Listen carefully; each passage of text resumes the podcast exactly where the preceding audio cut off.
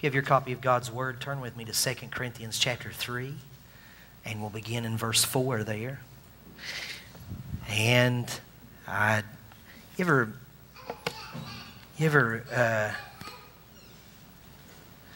you know, you go to a restaurant and you, or you, you, you're at home and you fill your plate up with more than, you know, you, you, you were hungry, right? And you fill it up and, and uh, then you get like, and you only can eat half of it. Um, I've, this is two weeks in a row I've been more ambitious in how many verses we would cover. So we're gonna get a change of uh, uh, of title. Uh, the title is, for those of you keeping score at home, and I know that you are, The Authentic Minister Part Two. That was Part One last week, and the verses we're just going to read verses four to six. Actually, we're going to start at verse one, but our verses of emphasis will be verses four to six. So last week I had hoped to get through verse six, and I didn't. This week I had hoped to get through verse eleven, and I'm not gonna. So, all right, let's begin at chapter three, verse one, the authentic minister, part two, verse one. Are we beginning to commend ourselves again, or do we need, as some do, letters of recommendation to you or from you? You yourselves are our letter of recommendation, written on our hearts to be known and read by all. And you show that you are a letter from Christ, delivered by us, written not with ink, but with the Spirit of the living God, not on tablets of stone, but on tablets of human heart. Such is the confidence that we have through Christ toward God. Not that we are sufficient in ourselves to claim anything as coming from us, but our sufficiency is from God, who has made us sufficient to be ministers of a new covenant, not of the letter, but of the Spirit, for the letter kills, but the Spirit gives life. Amen. The grass withers, the flower fades, but the word of the Lord stands forever. Um, last week we uh, began to answer a question that Paul uh, originally posed in chapter two, verse sixteen. He had been speaking, Paul had, he had been speaking of the ministry of the gospel as he spoke of being a prisoner of war and being paraded around by God in triumphal procession as he spreads the fragrance of Christ everywhere he goes. To those that he spreads, uh, to those that are believing, to those that have life. It, the message of the gospel and the message of Christ is the fragrance of life. To those that reject the gospel, to those that hate that message, it's the fragrance of death to them. And so God is making that uh, aroma in that way as Paul preaches the gospel. And the question that Paul poses at the end of verse sixteen is, after he says all of that, he says, who is sufficient for these things? In other words, who is sufficient for the marvelous work of God in bringing the message of Christ to the lost? He answers this question beginning in verse seventeen by offering a comparison of true and authentic biblical ministry with those that have arrived in Corinth as his critics. So that's how he goes about it. He says, here's my critics. This is what they do. This is, these are marks of uh, authentic uh, Christian ministry. And so last week we got as far as chapter three, verse three in our comparison. We discovered in those verses that Paul refers to critics in chapter two, verse seventeen as peddlers of God's word, which means that they ministered for personal benefit. Uh, in comparison, authentic ministry is sincere or God-centered in everything it does. Paul refers to uh, uh, um, the, his critics as having come with letters of recommendation from certain Judean churches. These were those Judaizing churches. They they said that uh, you had to uh, to um, to uh, add uh, you had to first become a Jew before you could become a Christian, and they endorsed their Judaizers' critics or Ju- their Judaizers' uh, false gospel, the critics of Paul.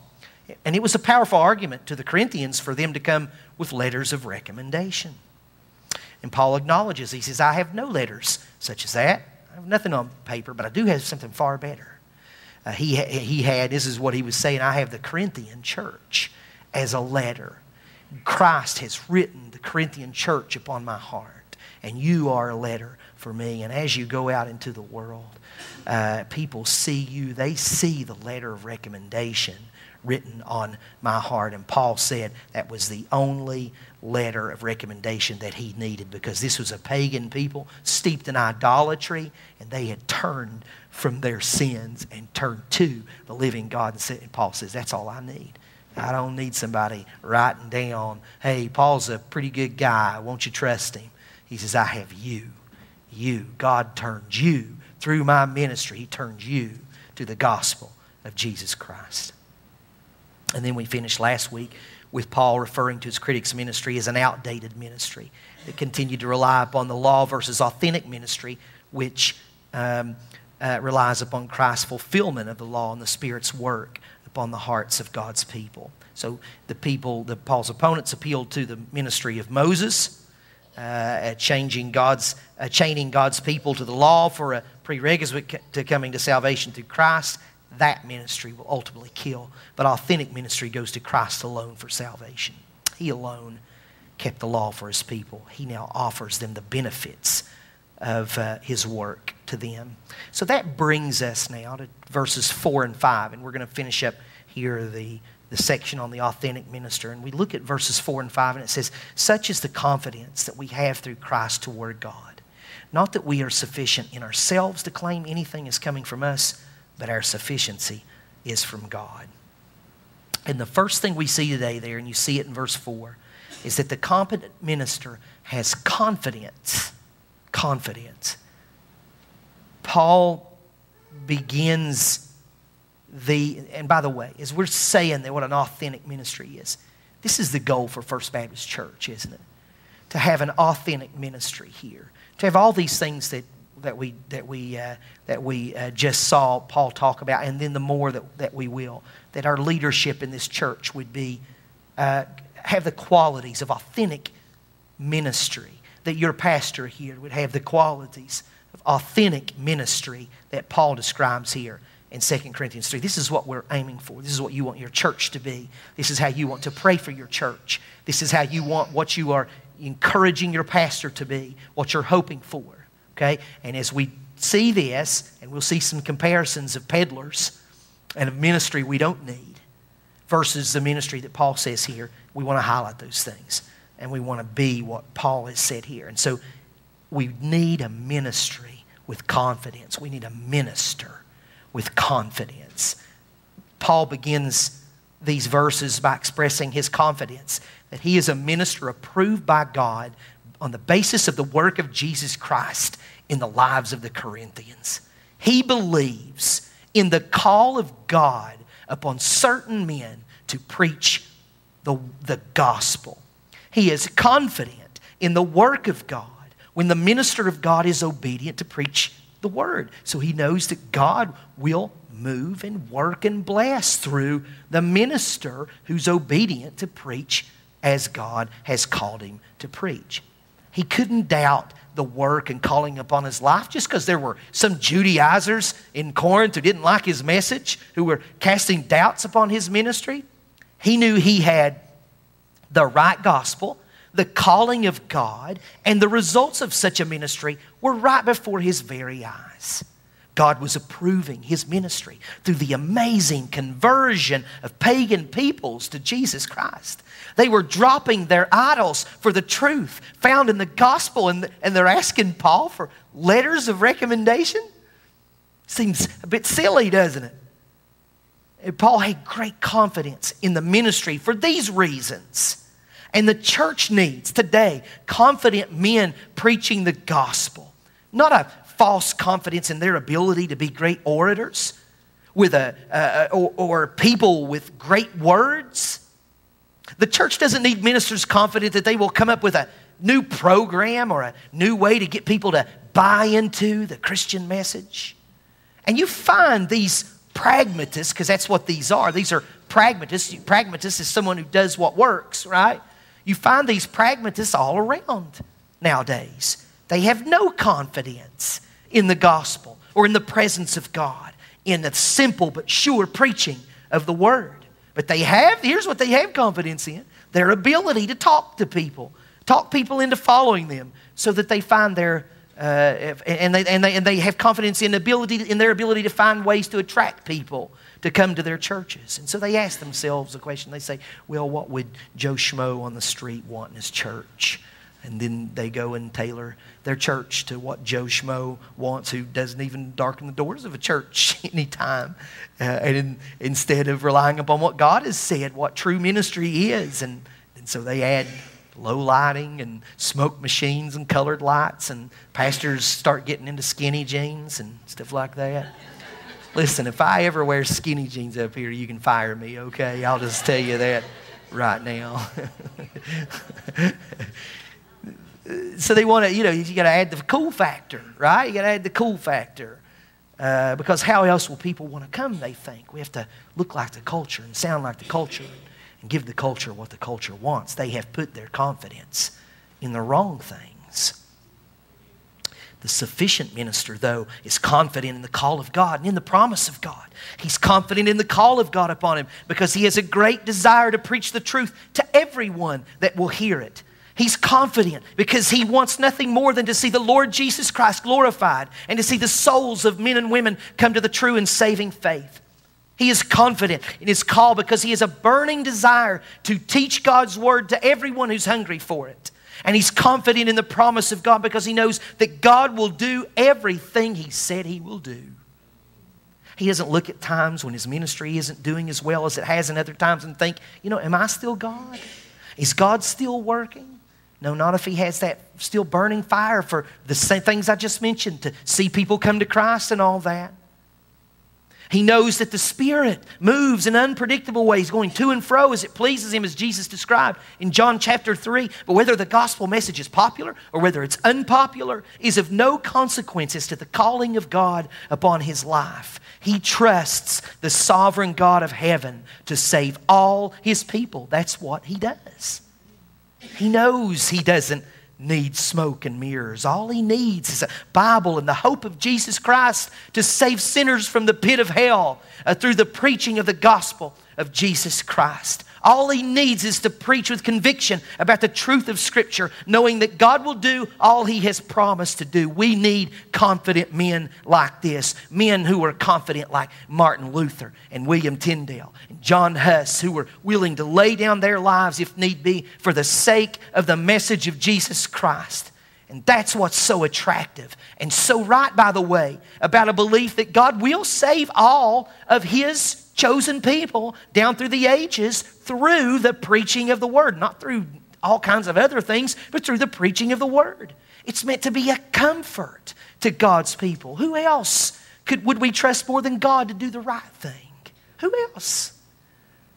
Who else would we trust but for God to do everything he has said that he will do?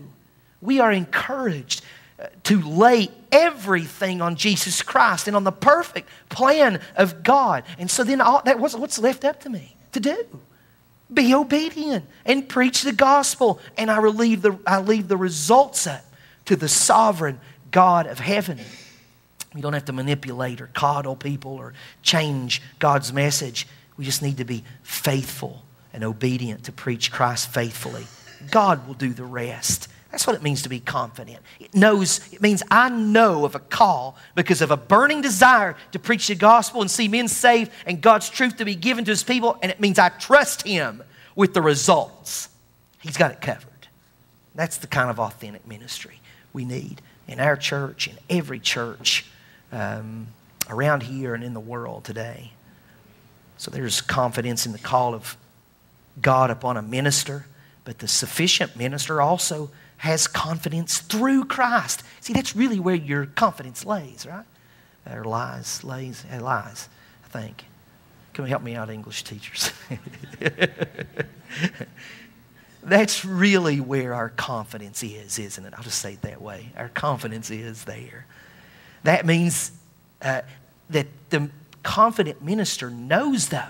And isn't this, it seems like a contradiction of sorts, but it's not. The confident minister knows he's simple, weak man. That's what he knows. And that any success is to be attributed to Jesus Christ. And his acceptance before God is based upon the righteousness of Jesus Christ applied to his life. And there are many ministers strutting around out there thinking they're the best things and sliced bread. That isn't confidence. It's a proud and boastful heart. They manipulate people and they make the ministry about them.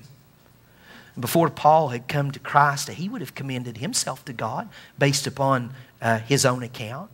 You remember in Philippians there how he used to boast before, how he says he used to boast before he was a Christian. He gave that list in Philippians three. He said, I used to boast, he says, uh, he used to boast in the fact that he was circumcised on the eighth day of the people of Israel, of the tribe of Benjamin, a Hebrew of the Hebrews, as to the law, Pharisee, as to zeal, a persecutor of the church, as to righteousness under the law, blameless. The old Paul would have done what these Judaizers had done. He would have bragged about himself. He would have commended himself to others. He would have stood before God, and it would have been the last thing he'd ever said, but he would have commended himself to God with a list of all these boxes that he'd checked. In fact, no one had better stock than he had.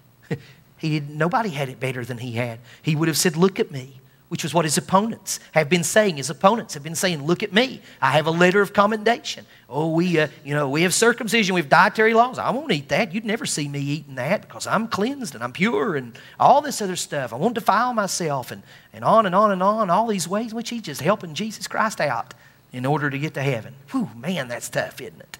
There's all kinds of people like that. And just because we don't have Judaizers of that ilk, there's all kinds of people saying, well, I, I do this and I do that.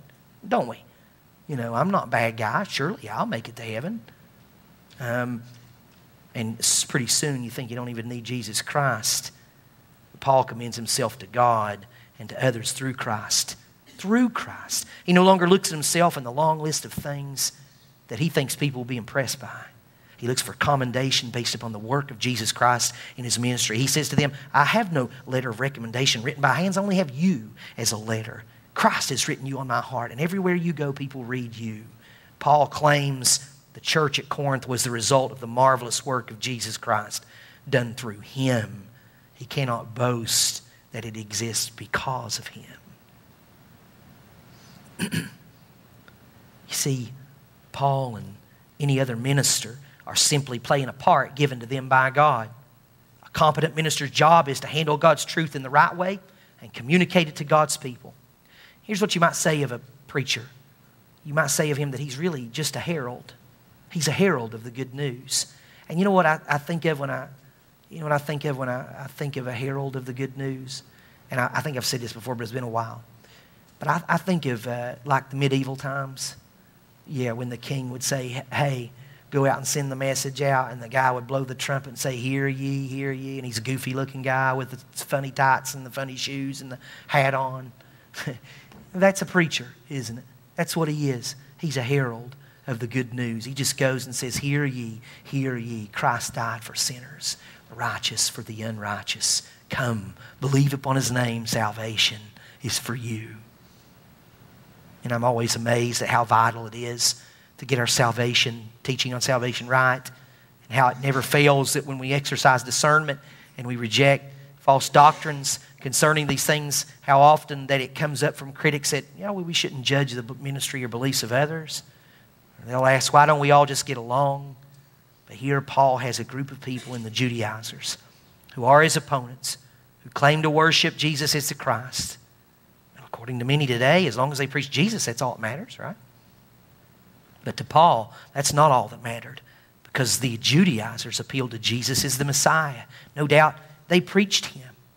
But it was of necessity then and now that the teaching about, Je- the way, about Jesus and the way of salvation in particular are handled rightly. What were the Judaizers doing that Paul could not accept? You know, this Paul comes down and he says, it's so bad, Paul says in Galatians, that if anybody preaches this, this other gospel, then let him be accursed. And I'm using very delicate language here. Paul was much more uh, upfront about it. That's how important this gospel is, that we get it right and we don't monkey with it, and that you don't do these things uh, that, that the Judaizers were doing. Um, and so that they, uh, uh, they, were, they were just, they were adding to the work of Christ, and they taught that the work of Jesus wasn't enough. Jesus had done his part, but, you know, you've got to be circumcised and follow these laws, work for and and the work of Christ, or the work of Christ is no effect of you. But they still preach Jesus. And if I were a betting man, which I'm not, right? Just want to make that clear here in the pulpit. I'm not a betting man. If I were, were a betting man, I'd bet you that there were people telling Paul, you know, won't you let up on him? I mean, they are talking about Jesus. Can't we just let it go? What's the big deal? So should we judge the teaching of others concerning the gospel? It is absolutely clear that Paul did. And if we care about the transmission of the true gospel to the next generation, you know that's what we're charged with, isn't it? Is getting the true gospel to the next generation.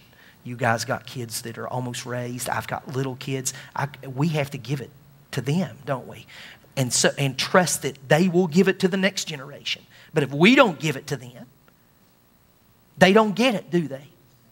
They get Christ plus a bunch of other stuff. Or they get a false Jesus. You know, his name's Jesus, but he's the Jesus that comes to give you everything you want. We can't let that happen, can we?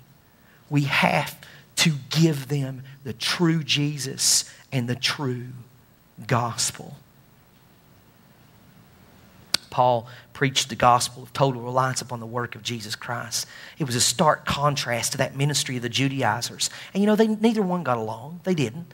Because both knew that the other's teachings were a contradiction that couldn't be tolerated. They didn't like Paul. Yet we're told nowadays to get along with every church that calls themselves Christian. And if you see a staggering contradiction, ignore it, because we just all need to get along. That wasn't the position of Paul. And it shouldn't be our position. Now, we're not looking for fights or anything like that. But if we're convinced it's Christ alone, then we can't be seen approving of a teaching that is Christ plus some works. And so here's what we do. And here's how I'll say it. I've said all that, and there's the warning. But here's what we labor here to preach. Listen to me. This is what we preach. This is what we labor here. A gospel that magnifies Christ in the greatest possible light. We're going to talk about Jesus. He's our great King. He's died for our sins. He's risen. He's coming again. And he's great. And he's awesome. And we're going to say his name. If we, if we don't say it a hundred times in our service, we probably haven't said it once. Jesus Christ, right? Our great Savior. Aren't you thankful for Jesus? And we will say his name. Um, we will uh, preach a, a, a gospel that denies the work of the hands of men in contribution to their salvation. And this is a gospel that we'll preach that offends the ears of people who've been relying on getting into heaven and hoping hear God, hear God say to them, you know, you're such a great person. It's a pleasure for me to let you into heaven. No, we preach in such a way that it annoys the heck out of people like that. Because it's all about you are, you're a sinner, a great sinner, and you need Jesus Christ. Um, it, it, it's, we preach that gospel in such a way that it, in such a vocal way that it annoys self-righteous people and people relying on external visibilities to enter into the kingdom of God. We say those things are of no value. Only Jesus Christ matters. Our gospel is that everything is from God and through Christ. Your character and your good works are negative to God when, when it comes to a contribution for salvation. So we preach a gospel that is offensive to people because it says you're not good, good enough, you need Christ. We preach a gospel that is exclusive. We say Christ is the only way and there is no other way. But it's the teaching of Paul. Therefore, it's our teaching as well. We want to be on the side of Paul's gospel because that's the right side, isn't it? Verse six, and we'll finish up here. As you can see why I didn't get down to verse eleven today. Who has made us sufficient? Who has made us sufficient? Made us sufficient. Who has made us? So see why we have no boast? I'm sitting here talking about confidence, but then there's no boast, is there? You can't boast because God makes us sufficient. To be ministers of a new covenant, not of the letter, but of the Spirit, for the letter kills, but the Spirit gives life. Paul comes right out and he says it. All along he's been comparing the ministry of his opponents who he calls peddlers of the Word of God. And here Paul says, God has made us sufficient. And so for our final point, the sufficient minister is made sufficient by God for New Testament ministry. The sufficient minister is made sufficient by God for New Testament ministry. For New Testament ministry. Ministry. Their message is the message of the Spirit. That's what the message of the competent, authentic ministry is. And it's the message found in the new covenant. Paul alludes in the verse here, his allusion here is to Jeremiah thirty-one thirty-one. And you guys probably remember that. Many of you do anyway, where it says, "The time is coming, declares the Lord, when I will make a new covenant with the house of Israel and with the house of Judah." And as he goes down, down in the passage there, uh, that he says that he'll write his law upon their hearts and they will know the Lord.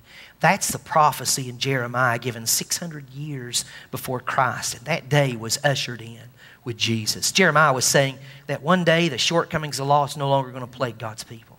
The law says, listen to me here, the law says you do it, which history has taught us that it cannot be done because no one ever has, right?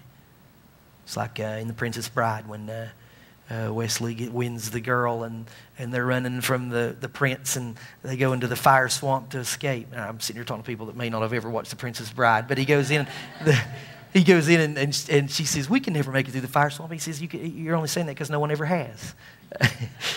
And, and so some people will say, "Oh, I can keep the law." You're only saying that. You're, you're, no one has ever done it. No one has ever done it except Jesus Christ. Has kept, he's the only one that has kept the law. So uh, the law says you do it. But the New Testament ministry says Christ has done it, doesn't it?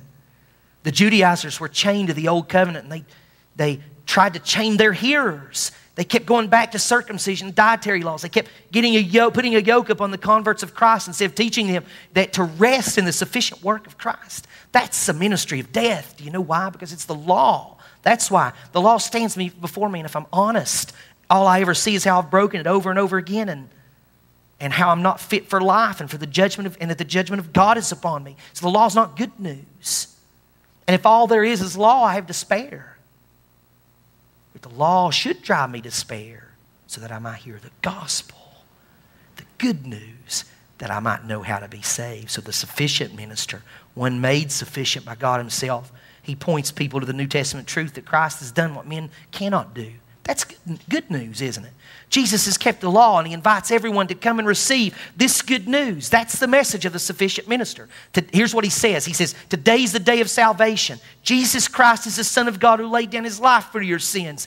And you are imprisoned by your sins. And you try to do better. You try to make resolutions and promises. But you know it never works out. You still fall into sin. And you wonder, what's wrong with me? But the gospel given to you in the Bible and heralded to you by a faithful preacher says this: come and rest in the perfect work of Jesus Christ." That's what it says. He comes offering you not a better morality so that you can feel good about yourself. "Oh, I'm doing A, B, and C, and I quit doing X, Y, Z." He comes offering you his mercy and his grace and his righteousness. He comes offering you his blood for your sins. And where you failed time and again, Jesus has succeeded. And he offers you victory where all you've had is failure. And we don't tie the law to the promise of Christ. We tell you to come to Jesus and to him alone, not some combination of moralism and Jesus. It's Jesus and nothing else. You know this, let me give you a math equation, Doug. Jesus plus nothing equals everything. That's a pretty good math equation there, isn't it? Jesus plus something else puts you in a negative. That's exactly what it does. Jesus plus nothing equals everything. And folks, that's a pretty deep look that I've given you at the sufficient minister over the past two weeks. Paul asked in chapter two, verse seventeen, "Who is sufficient for these things?" I'll tell you, I want to be able to say that this is the kind of ministry. I want to say that this is the kind of ministry you want in this church. This authentic ministry given to us here by the Apostle Paul. I would hope that some of this, that, that, that all of this, that I resemble all of this in some way. I know I, I fall short and all that stuff, uh, but this is what I want to be. So you help me be that minister. You help your leaders provide that kind of church, authentic church leadership. And you know how you everyone can do this, whether you're a leader or you're not, is to pray for your church. God, give us a church that is what you've called it to be, that pleases you, that isn't on the cut. We don't, we don't care if we're on the cutting edge. You know, we just don't. Uh, I mean, we're doing some cool things, you know, social media-wise and all that stuff, but that's to help people, right? That's to help people hear the good news, because we believe in what we're preaching here, don't we? So you, you pray for your church. God, help us to be this kind of church. Help us to be have this kind of leadership, authentic church leadership. Well, we're going to pray. And if God's calling you this morning uh, to become a Christian, and you've never been one before, um, because if you haven't been, then you need to be. And if you have been a Christian and you've fallen away for a while, either you need to return is what you need to do. So let me pray, and we'll sing and offer you an opportunity to respond uh, to God's message to you this morning through his word. Heavenly Father, we are so thankful for the good news of the gospel. We're so thankful for the blueprint given to us of how a church ought to look, what authenticity, authentic ministry looks like. And I, I pray, Father, that you'll bless our church to be this church. Give us desires for this. Give us a hope for this. Stir up our leadership. Stir up the people who are future leaders in the pews today. Stir up those who may never be in leadership, but they do behind the scenes the biggest things. They pray for their church. They love their pastor and pray for him. They love their leaders and pray for them instead of grumbling and complaining. They hope the best. They want the best. And then they participate in all those things. I pray for them as well, Lord. Build them up and bless them. And now if there's anyone who needs to receive Jesus as Savior, I pray, Lord, you'll make it happen. Convince them of the truth and bring them to penitent faith in Jesus Christ, in whose name we pray. And amen. We have a final hymn of invitation. It's hymn number four fifty, I Need Thee Every Hour. No truer words ever been spoken. We need Christ all the time. Please stand and sing with me.